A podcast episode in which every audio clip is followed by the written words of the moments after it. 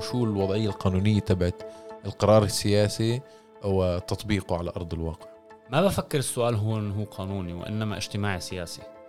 هنالك يعني أسس داعمة للممارسات هاي في المجتمع الإسرائيلي وممكن نقول اللي هي نوعا ما على خلفية الصدمة اللي فاتوا فيها في أحداث 7 7 أكتوبر. أكتوبر ولكن بذورها موجودة من قبل.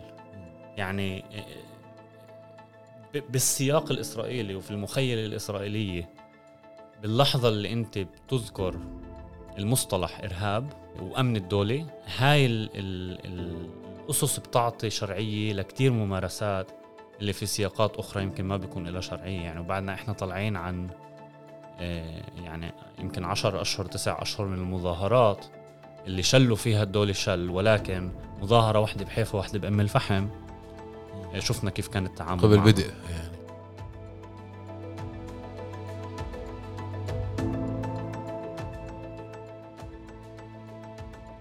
تقريبا عم بنتهي الأسبوع الرابع بالعدوان على قطاع غزة المحاصر. في كثير تفاصيل نحكي عنها.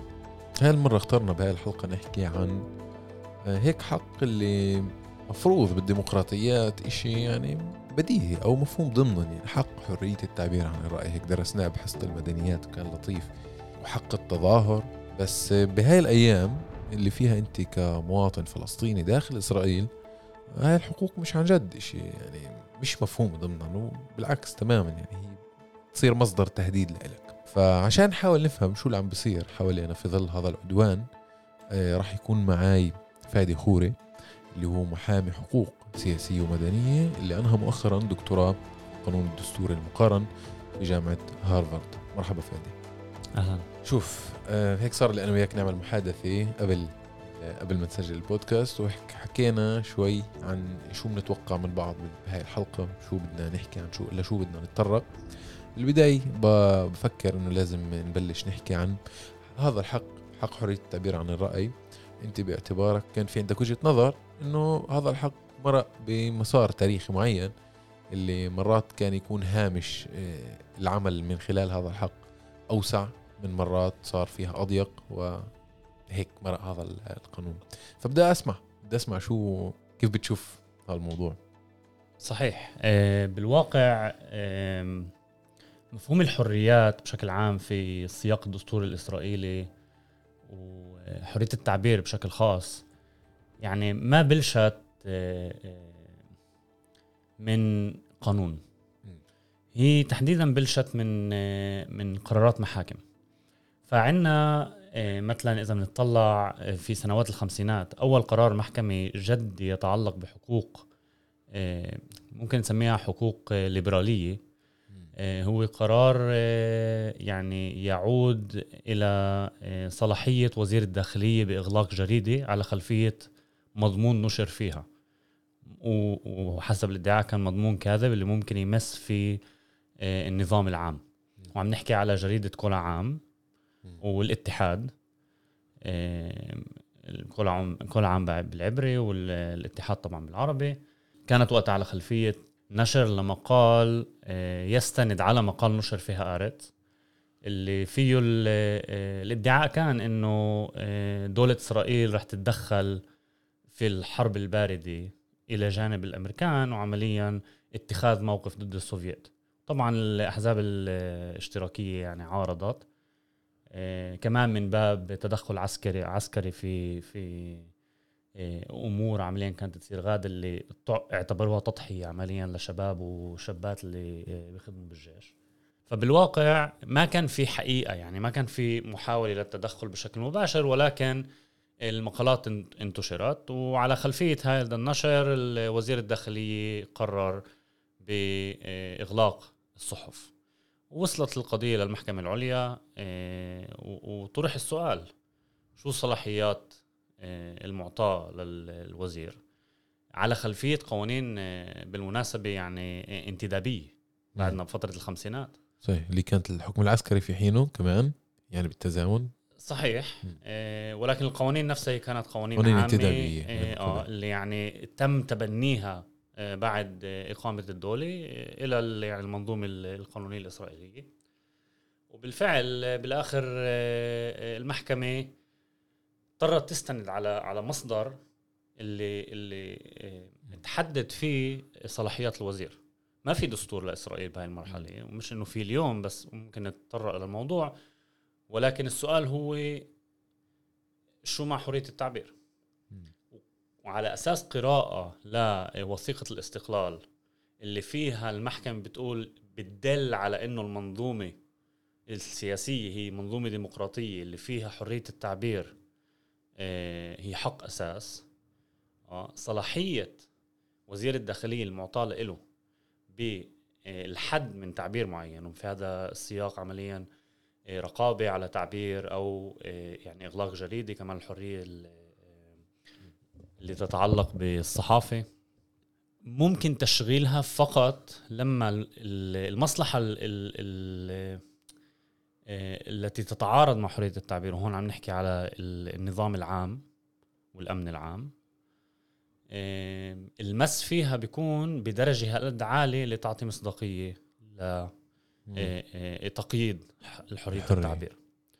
وهذا كان يعني من قرارات تعتبر جريئة يعني كمان في السياق القانوني آه، اللي كان ساري المفعول وقتها. و... و... وشفنا يعني محاولة من المحكمة إنها توازن بين حريات لبين آه، صلاحيات كتير واسعة اللي يعني آه، هي إرث من المنظومة عمليا المنتدبة. طيب يعني أنت فادي بتقول إنه بمعنى إنه بداية الحفاظ على حق حرية التعبير عن الرأي بلش من سؤال.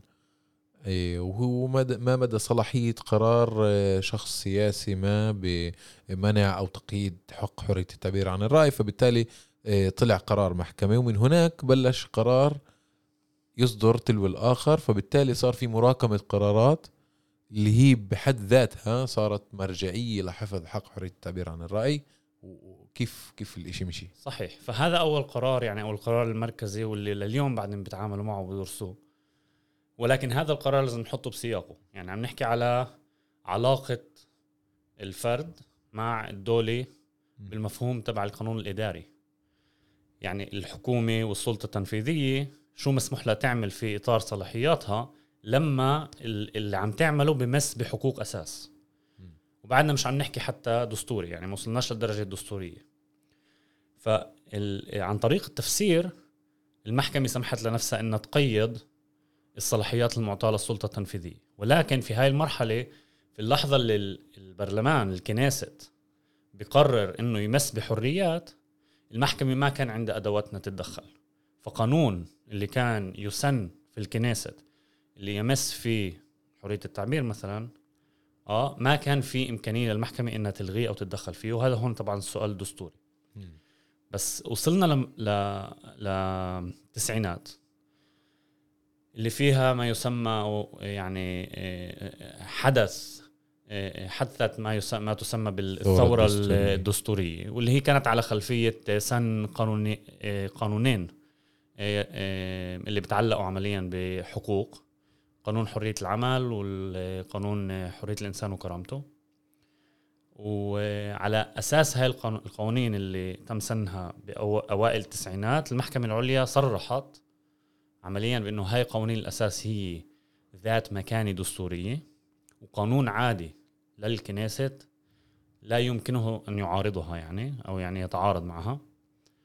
إيه، واللي أعطى بالواقع للمحكمة صلاحية البت بدستورية قوانين عادية للكنيست فهون صار شغلتين. أول شيء المحكمة صار عندها صلاحية إنها تفحص مدى شرعية قوانين اللي تصدر عن الكنيست وبكتير من الحالات وممكن كمان نفوت على الآلية اللي عن طريقها صار هذا الإشي جزء من الحريات اللي كانت معرفة كحريات أساس ارتفعت صارت مكانتها عمليا حريات دستورية أو حقوق دستورية.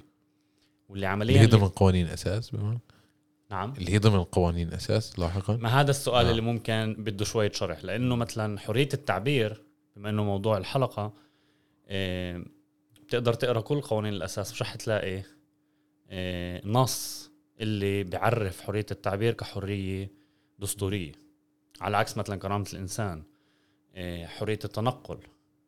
والى آخره. يعني إذا بتتبع ال ال خاصة يعني قانون أساس حرية الإنسان وكرامته في قائمة من الحريات حرية التعبير مثلا والمساواة مش من ضمن. مش جزء ولكن من هاي المرحلة صارت المحكمة تحاول تفهم شو مكانة حرية التعبير. وطورت الفكرة إنه جوانب من حرية التعبير آه هي دستورية وتنبثق من حرية الإنسان يعني من المفهوم تبع كرامة الإنسان مم. اللي محمي دستوريا. وفي طبعا يعني اختلافات بالآراء بين القضاة المختلفين وفي يعني كمان خلاف كبير بشكل عام يعني بالسياق الدستوري الإسرائيلي حول آه، استعداد المحكمة بهاي المراحل إنها توسع جزء من الحريات اللي منصوص عليها وتدخل فيها حريات اللي الكنيست بشكل معتمد يعني ما دخلها. بس حرية التعبير بالآخر آه، يعني فاتت عن طريق الكرامة. ولكن في فرق. إحنا لما بنحكي حرية التعبير بأغلب الأحيان قصدنا التعبير السياسي. ولكن حرية التعبير تشمل أي تعبير. يعني من ال- آه، أهم آه، أشكال ومضامين التعبير للنظام الديمقراطي واللي بنعرفها تحت خانة التعبير السياسي. لا حتى التعبير الاقتصادي الترويجي. الفني آه، وإلى آخره. يعني وأنت عم تحكي فادك بتذكر إنه أوكي يعني في أنظمة غير ديمقراطية بتعريفها لذاتها بتعطيك حق حرية التعبير بكل شيء يعني تعبر عن نفسك اقتصاديا يعني بس تعبرش عن نفسك سياسيا. فبالتالي يعني إسرائيل تقع بهذا المطب كمان مرة. إذا بدنا نحط هذا الحدث وهذا السياق تبع الحديث هسه بسياق الحرب.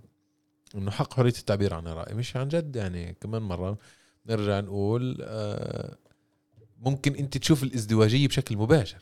يعني تشوف الإزدواجية إنه حق حرية التعبير آه، مش بالضرورة يمس كل المواطنين بال- بال- بالدولة. يعني في ناس عندها حق حرية التعبير خصوصا في ظل ظل حالة الطوارئ وبصير حق حرية التعبير القد واسع. بمعنى إنه بصير عنده حرية التعبير يدعو للقتل يدعو للإبادة يدعو لكذا. فلهالدرجة هامش الحرية بيتسع عند آخرين لمواطنين آخرين بنفس الدولة هامش الحرية كثير كثير بضيق. صحيح. فإحنا لحد هسه حكينا عن حرية التعبير بمفهومها الدستوري ومفهومها آه، أو يعني تعال نقول آه، أفاق الحماية للحرية أمام آه، سلطات الدولة بكل ما يتعلق بالقانون الإداري. فاللي أنت عم تحكي عليه هسه هو القانون الجنائي وعلاقته مع مكانتها الدستورية لحرية التعبير أو الحق بالتعبير. م. فلا شك إنه يعني اللي بتابع الأسابيع الأخيرة عم عم ببلش يحوق إنه في كتير بالقانون الجنائي آه، يعني مخالفات جنائية اللي مبنية على آه، الحد من التعبير من أنواع تعبير معينة. والقائمة طويلة يعني مش رح نقدر نخوض فيها كلها. ولكن آه، جزء من هاي طبعا هاي القوانين هي كمان من فترة الانتداب اللي كان عنده مصالحه الخاصة بالحد من التعبير السياسي اللي تم تبنيها في آه، آه، القوانين الإسرائيلية بعد قيام الدولة واللي أخذت المحكمة على مدار السنوات تحاول إنها تفسرها على خلفية المنظومة الدستورية الجديدة اللي صارت بعد التسعينات. ف من التسعينات وطالع بنشوف قرارات مبدئية بكل ما يتعلق مثلا بمخالفة التحريض على العنف أو التحريض على العنصرية. آه، في كمان مخالفة التحريض على التمرد أو مم. الفتنة أو ما يسمى سيديشن بالإنجليزي أو الهمرداء بالعبراني آه، فجأة بنشوف قرارات محاكم مبدئية بهاي تفسير هاي المخالفات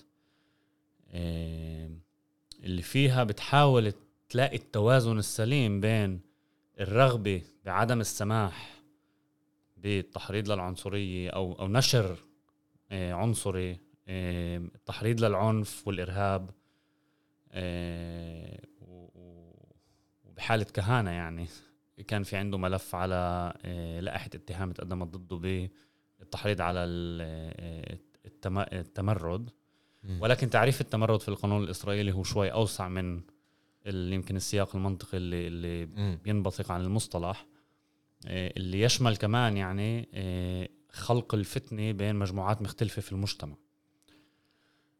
فبكل هاي الحالات شفنا المحكمة عم بتحاول إنها تلاقي التوازن السليم بين آه، الحفاظ على حرية التعبير قد ما يمكن ولكن آه، كمان آه، الحد من التعبير المسيء.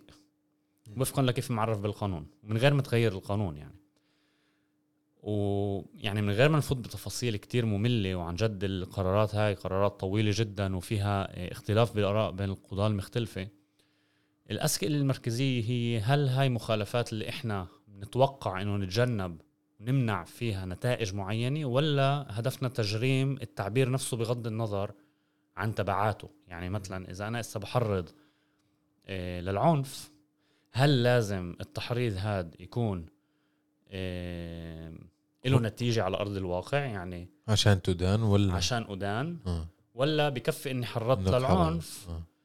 إيه عشان يعني يعني أفوت في نطاق المخالفة المعرفة بالقانون. وهي أسئلة اللي أشغلت قضاة يعني وكان في اختلافات بالآراء بشكل إيه كتير وسيع. ومهم نفهم إنه التسعينات كانت فترة مختلفة بكل الأصعدة. فكان عندنا زي إذا بدنا نحط الأمور على دالة قبل التسعينات كان في عندنا شوي شوي ازدياد بالحماية لحرية التعبير. اوجها إيه القمة تبعتها وصلت التسعينات وبعد الانتفاضة الثانية بلشنا بتراجع. فمثلا واحدة من الأمثلة تاعت التسعينات وأفكر اللي كتير إيه ذات صلة للفترة اللي إحنا فيها هي إيه ملف لصحفي من أم الفحم أحمد جبارين أعتقد. اللي نشر كم مقال يعني يمدح ويشجع على رشد الحجارة و, و... و... يعني استعمال العنف تعال نستعملها بشكل أوسع آه، اللي شفناه خلال الانتفاضة الأولى آه. ادحرجت ملفاته يعني من المحكمة الصلح لمحكمة المركزية وبالآخر وصلت للعليا اللي بتت في شأنه بحالتين يعني بجلستين مختلفتين على خلفية آه، اتهامه بالتحريض للعنف والإرهاب.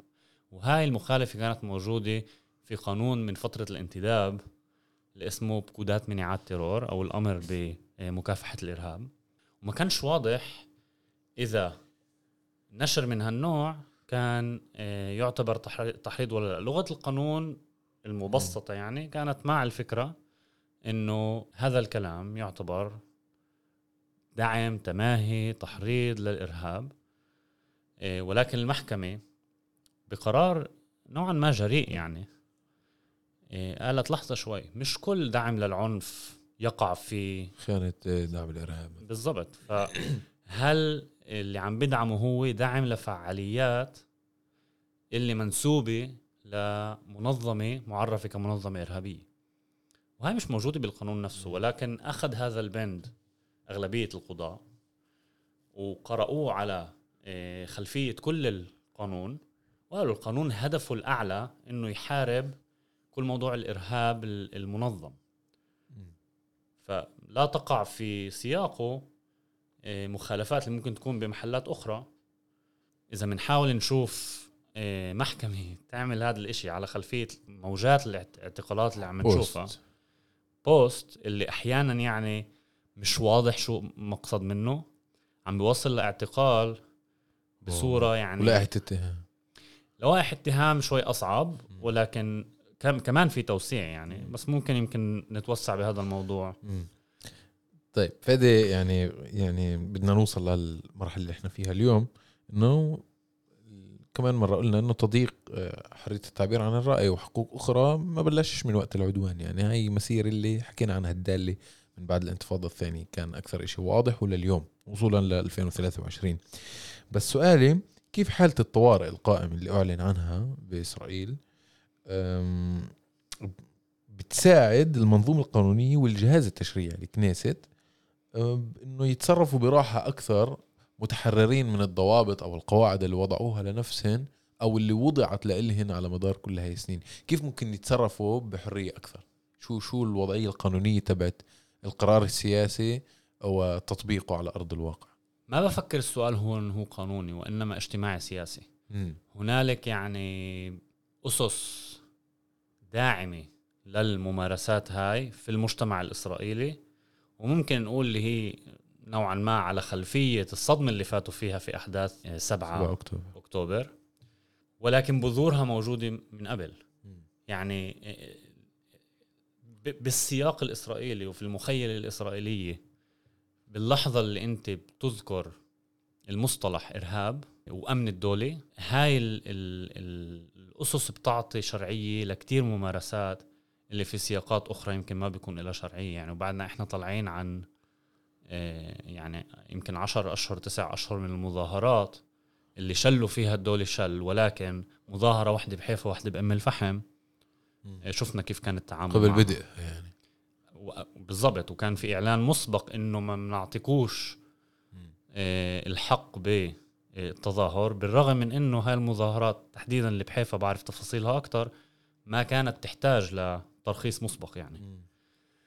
ففي لذلك ممكن نفكر بمسارين لحرية التعبير إذا بنرجع شوي لل... لل... للهيك للمستوى المجرد أكثر إذا في المسار الأول اللي حكينا عليه يعني آه، تطور حرية التعبير بشكل يمكن آه، آه، تصاعدي تجاه حماية أكتر. والإشي اكتمل يعني في آخر قرار من المحكمة يعني بال 2017 على خلفية المظاهرات اللي كانت ضد نتنياهو في ساحة جورن أو أو دوار جورن يعني في رعنانة آه، في هنا يعني ممكن تشوف بنفس ال- ال- الفترة يعني وخاصة بالعشرين سنة الأخرانيات مسار موازي. لا حماية حرية التعبير. لما المصالح ال- اللي معرفة كمتعارضة معه هو أمن الدولة. آه، اللي عم يستعمل بشكل كتير فضفاض. فال يعني المسار هذا الموازي فيه حماية مقلصة أكتر لحرية التعبير. واللي عم نشوفه بالفترة الأخ... ال- يعني الأخيرة هي مش بس توسيع صلاحيات الشرطة اللي على كل post عم ينشر على الفيسبوك على تويتر مش تويتر بس انستغرام. انستغرام, حتى في يعني مجموعات واتساب إيه عم بدوروا على الشخص دوارة وبيعتقلوا ولكن عم نشوف كمان محاولة من قبل الجامعات انن يفوتوا على هاي الخانة تبعت ملاحقة الطلاب على مستوى. يعني قوانين هاي الطاعة هاي الداخلية هاي هاي بدنا نجيلها هاي بدنا نجيلها الطلاب وملاحقة الطلاب والجامعات إيه بس عشان نكمل بالتسلسل نفسه إنه طب الانتقام هذا أو مش الانتقام الملاحقة اللي بلشنا نحكي عنها اسم الشرطة هل هي يعني انتقام من اللي صار ب 7 أكتوبر ولا هي غاية مبطنة؟ إنه هاي غاية سياسية آه، موجودة مسبقا والله أجت الفرصة إنه نمارس شو بنحب نمارس كيف كيف الإشي بيشتغل هاي بتتطلب شوية تخمين بس كمان آه. لازم نتذكر آه. إنه يعني حتى بقلب ال ال يعني ال ال- ال- المحركات المختلفة في السيستم أو النظام الإسرائيلي آه هنالك متخذي قرار اللي جايين من محلات مختلفة ففي أشخاص بتوقع عن جد بيآمنوا إنه محاربة كل آه، تحريض للإرهاب أو دعم لمنظمة إرهابية وإلى آخره هذا من يعني بهاي الفترة مهم جدا على مستوى قيمي. يعني ممكن نتخيل أشخاص موجودين بهذا الرأس يعني. بس كمان بدناش ننسى إنه يعني في بقلب يعني الصلاحيات اللي معطاة لمتخذي قرارات مختلفة. في كتير ما يسمى بالإنجليزي ايجنسي أو يعني حرية آه، الوكالة وكالة معينة باتخاذ آه، قرارات ويعني آه، يعني محطة شرطة معينة اللي بتشوف post آه، اللي ممكن يتفسر لأربع تفسيرات مختلفة وبتقرر التفسير اللي يعتبر تحريض هذا قرار. ففي هنالك نوعا ما كمان محاولة أفكر ل... ل... انتقام تدفع ثمن مم. آه، تورجي إنه ترهيب يعني يمكن، وردع. إحنا يعني انضربنا ردع كمان. آه، والردع يعني محل معين يعني آه، له له أثره. يعني وإحنا حاسين أثره. صحيح صحيح. ففي عندك هاي ال ال يعني ال ال يعني الإمكانية لتفسير اللي عم نشوفه. آه، آه، وفي ال- الشعور هذا بالإهانة العميقة العميقة آه. اللي يعني سووا فينا هيك نرجع نرجع عضل.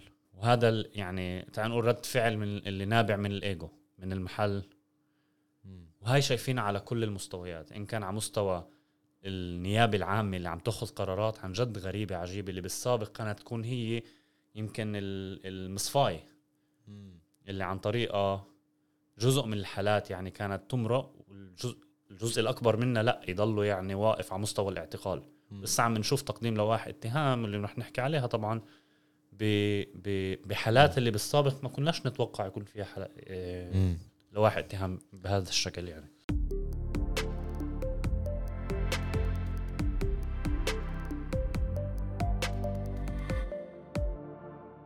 طب فادي بدنا نصل للنقطة اللي هيك بلشت تحكي عنها وقطعتك فيها الجامعات مثلا. الجامعات شفنا مؤخرا في مئات توجهات طلاب لعدة مراكز حقوقية و- صحيح. وأنت كمان كنت جزء من الناس اللي اطلعوا وتعاملوا مع هيك قضايا على الأقل على حد معرفتي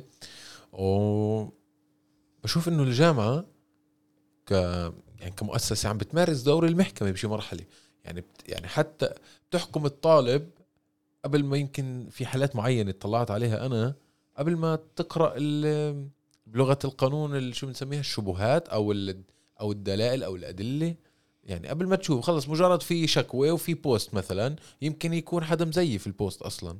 فالجامعة مباشرة بتبعث قرار إبعاد أو فصل إنه كيف كيف ليش ليش هيك بصير؟ يعني صح في ملاحقة بس كيف هاي ال... في منظومة كاملة بتشتغل مع بعض يعني؟ يعني في في إشي شوي يعني مضحك بتاع شر والبلية إيه بإنه إجراءات طاعة اللي مش راتخه ب يعني ل... لكل الإجراءات اللي متوقع منها بالإجراءات ال... يعني الجنائية. آه الإجراء الجنائي هو إجراء كتير مرتب في عنده مراحل في واضح مين مسؤول يثبت شو. والط... وإجراءات الطاعة الداخلية لا. ولكن فجأة عم نشوف إنه الجامعات عم تتبنى دور تبع الشرطة والنيابة العامة بملاحقة الطلاب على يعني على أساس الادعاء إنه أنتم خالفتوا القانون الجنائي بصورة اللي بنستنتج منها إنكم مسيتوا بكرامة الجامعة أو بمكانتكم كطلاب. يعني في لولبي يعني مش لولبية حتى يعني نوع من الجمباز اللي آه، بيعملوه علشان يسمحوا لنفسهم آه، آه، ياخذوا الصلاحية أصلا من أساسها. هسا في هنالك طاقم آه، كبير كفاية بس مش يعني إنه متعدد الأفراد ولكن عم بيحاول يتابع حاليا أبو 80 90 ملف في عدالة ويشمل متطوعين. الادعاء الأول والمركزي كان قبل ما تبلشوا بأي شيء ما عندكم صلاحية انكم تلاحقوا بإجراءات طاعة على شغلات ما لها علاقة بالتعليم. يعني بأساس اي تعالوا نبلش من هون. آه آه. يعني إنه قبل ما نبلش نحكي هل الطالب هاد عمل آه يعني خالف القانون الجنائي ولا لا. مش أنتوا الجهه اللي يمكن المفروض فيكم تبتوا بهذا آه الشيء يعني مش أنتم مش بس ما عندكوش صلاحية مش يعني مش مفروض. امم القانون هنالك قانون اسمه قانون حقوق الطالب. آه اللي تم تبنيه بال 2007 يشمل بند المادة 17 ماده 17 بتقول إنه الجامعة بتقرر قوانين بكل ما يتعلق بالتصرف تبع الطالب داخل الجامعة. هسه المصطلحات غاد شوي مركبة آه. قانونيا يعني أو أو والها صلاحية طبعا انها تعرف وتمرق يعني الطلاب بإجراءات طاعة إذا قاموا بمخالفة هاي ال- القوانين الداخلية. ولكن آه، هنالك حدود. حسب المادة نفسها إنه بكل ما يتعلق بتعليمه. هاي اللغة موجودة في النص القانوني. شو عملت كثير من الجامعات؟ سنت آه، يعني دساتير داخلية آه للطلاب بس بلغة كتير فضفاضه واللي بتسمح لها اليوم إنه تقرر إنه إشي أنا حكيته مثلا على الفيسبوك أو على الإنستغرام يمس في كرامة الجامعة. شو هي كرامة الجامعة يعني أنا إسا آه، بإجراء طاعة على شرف الجامعة يعني في يعني إشي كتير مش واضح بإيش معناها هاي المصطلحات وعم بيستعملوها بس ضد الطلاب العرب. يعني إحنا آه، حملة آه، أصدرت يعني في في الأسابيع الأخيرة تقارير تقريبا 180 130 أنا آخر مرة شفت 130 بس آه. ممكن بالاي من ساعة ما شفت يعني صار مرقين ال 200. ألف. بعرفش 180 ألف 130 حالة آه، ألف حالة تحريض. تحريض بالعبري ضد المجتمع الفلسطيني بالداخل وبشكل عام. يعني السؤال إذا آه، صبية أطلعت بنفس اليوم أو يوم بعد ال- الأحداث آه، بواحدة من الجامعات جابوا مختص يعطي تفسير رأي مختص لاستعمال هاي الآية في هذا السياق واللي يعني آه، الشغلات يعني أشياء اللي. استعصي يعني حدا يعملها قدام المحاكم فهنالك يعني محاولة ل اتخذوا قرارات بصورة سريعة وإسا في محاولة لاتخاذ إجراءات اللي بتعطي مصداقية للقرارات الأولى مم. واللي شملت يعني آه، مثلا جامعة حيفا من قبل الريكتور تبع الجامعة آه، آه، قرارات إبعاد فورية من غير إجراء لحد البت بالشكوى. يعني كان في تقول يعني, يعني إدانة قبل ال إدانة قبل ال مش بس هيك يعني بتعرف إنه إذا إذا ال ال بني آدم مثلا بشخص بإجراءات اعتقال مثلا ممكن يكون يعني عند تقديم لائحة اتهام يعتقل حتى آه، يعني آه، يعني آخر الإجراءات وما يسمى. حد اتخاذ القرارات. بس هاي بيكون سبب الاعتقال. مش عم إسا مش عم مش عم بعاقبك على حساب العقاب اللي ممكن أعطيك إياه بعدين أنا عم بع- بعتق لك لأنه بفكر يمكن إنه أنت خطير للمجتمع. أو مثلا ممكن يعني قبل لائحه الاتهام ممكن إنه آه، إذا ما ما بتعتقل الإشي يأثر على مجرى التحقيق. أو إنك تهرب أو الآخر في أسباب ليش أنت بتعطي قرار اللي بمس بالحريات قبل ما تأخذ القرار بالإدانة. ولكن هون قرارات هاي المرحلية هاي أو ال ال يعني قبل القرار الاداني آه كانت بس نابعة. سرع وردة فعل. لإرضاء اللي قدموا الشكاوي.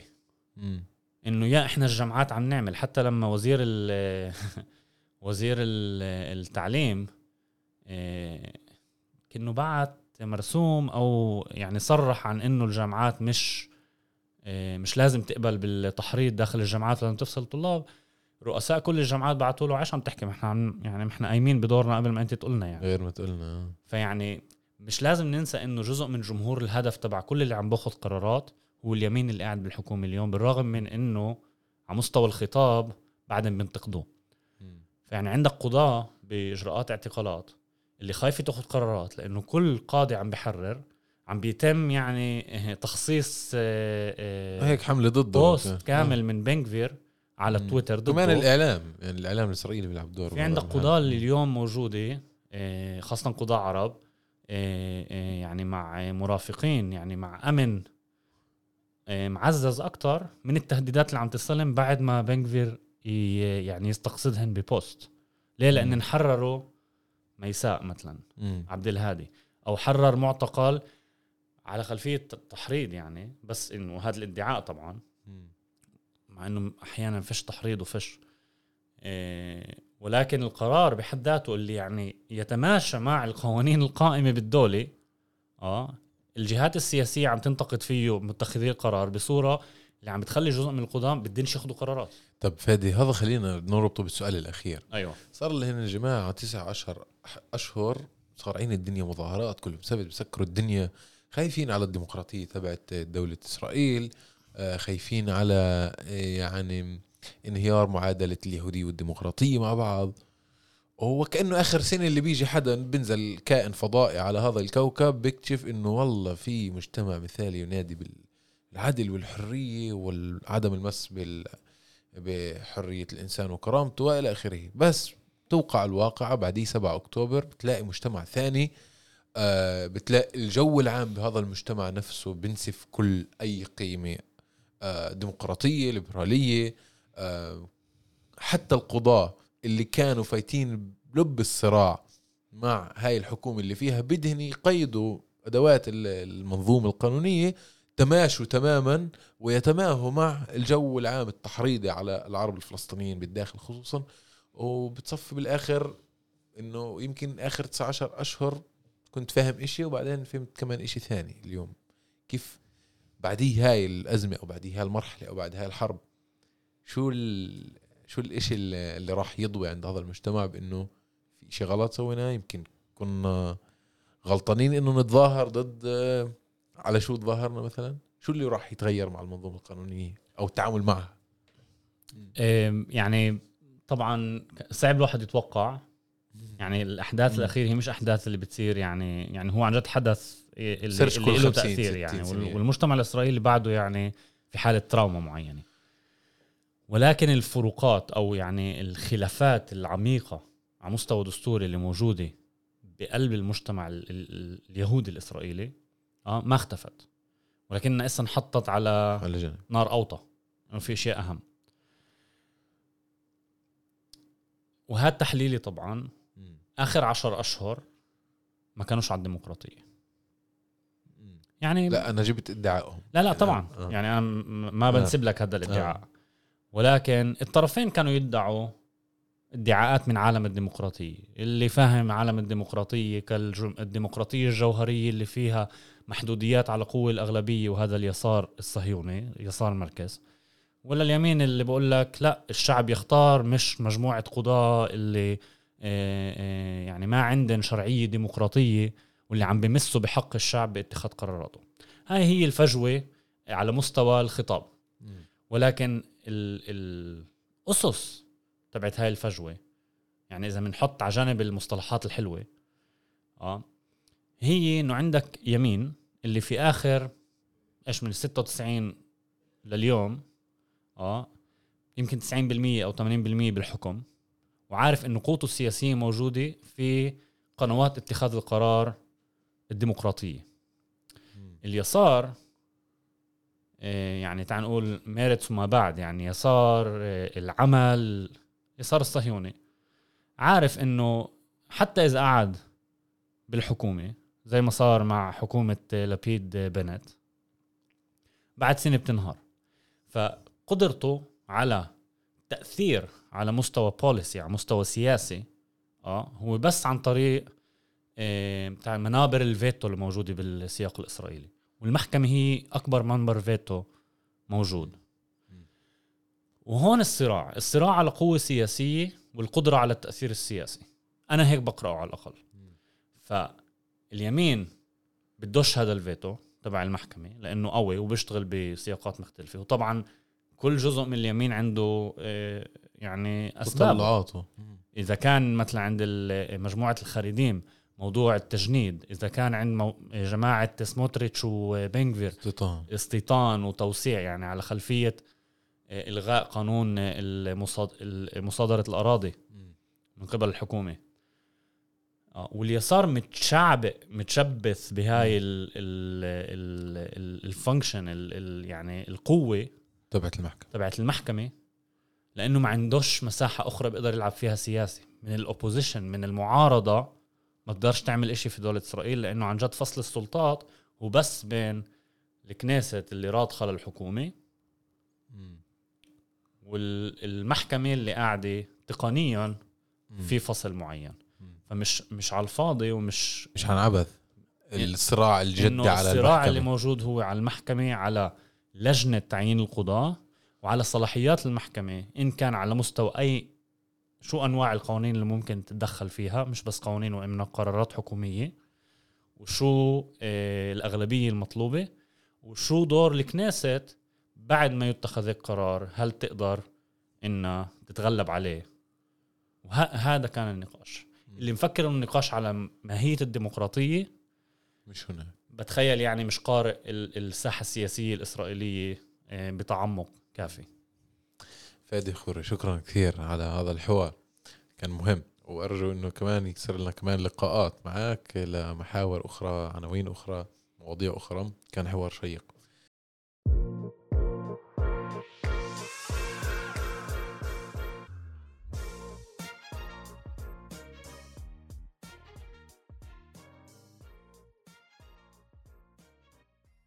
طيب أعزائنا المستمعين هيك بنكون وصلنا لنهاية حلقتنا من بودكاست الأسبوع في عرب 48 بدي أطلب منكم طلب اللي لسه ما عملناش متابعة على منصات البودكاست المختلفة سبوتيفاي جوجل بودكاست ابل بودكاست تنسوش تعملوا لنا متابعة اسا اعملوا لنا متابعة كثير بيساعدنا تنسوش تبعثوا لنا مقترحاتكم وملاحظاتكم على الحلقات السابقه وعلى مقترحات لحلقات قادمة. وللاسبوع القادم لقاء آخر. يعطيكم العافية.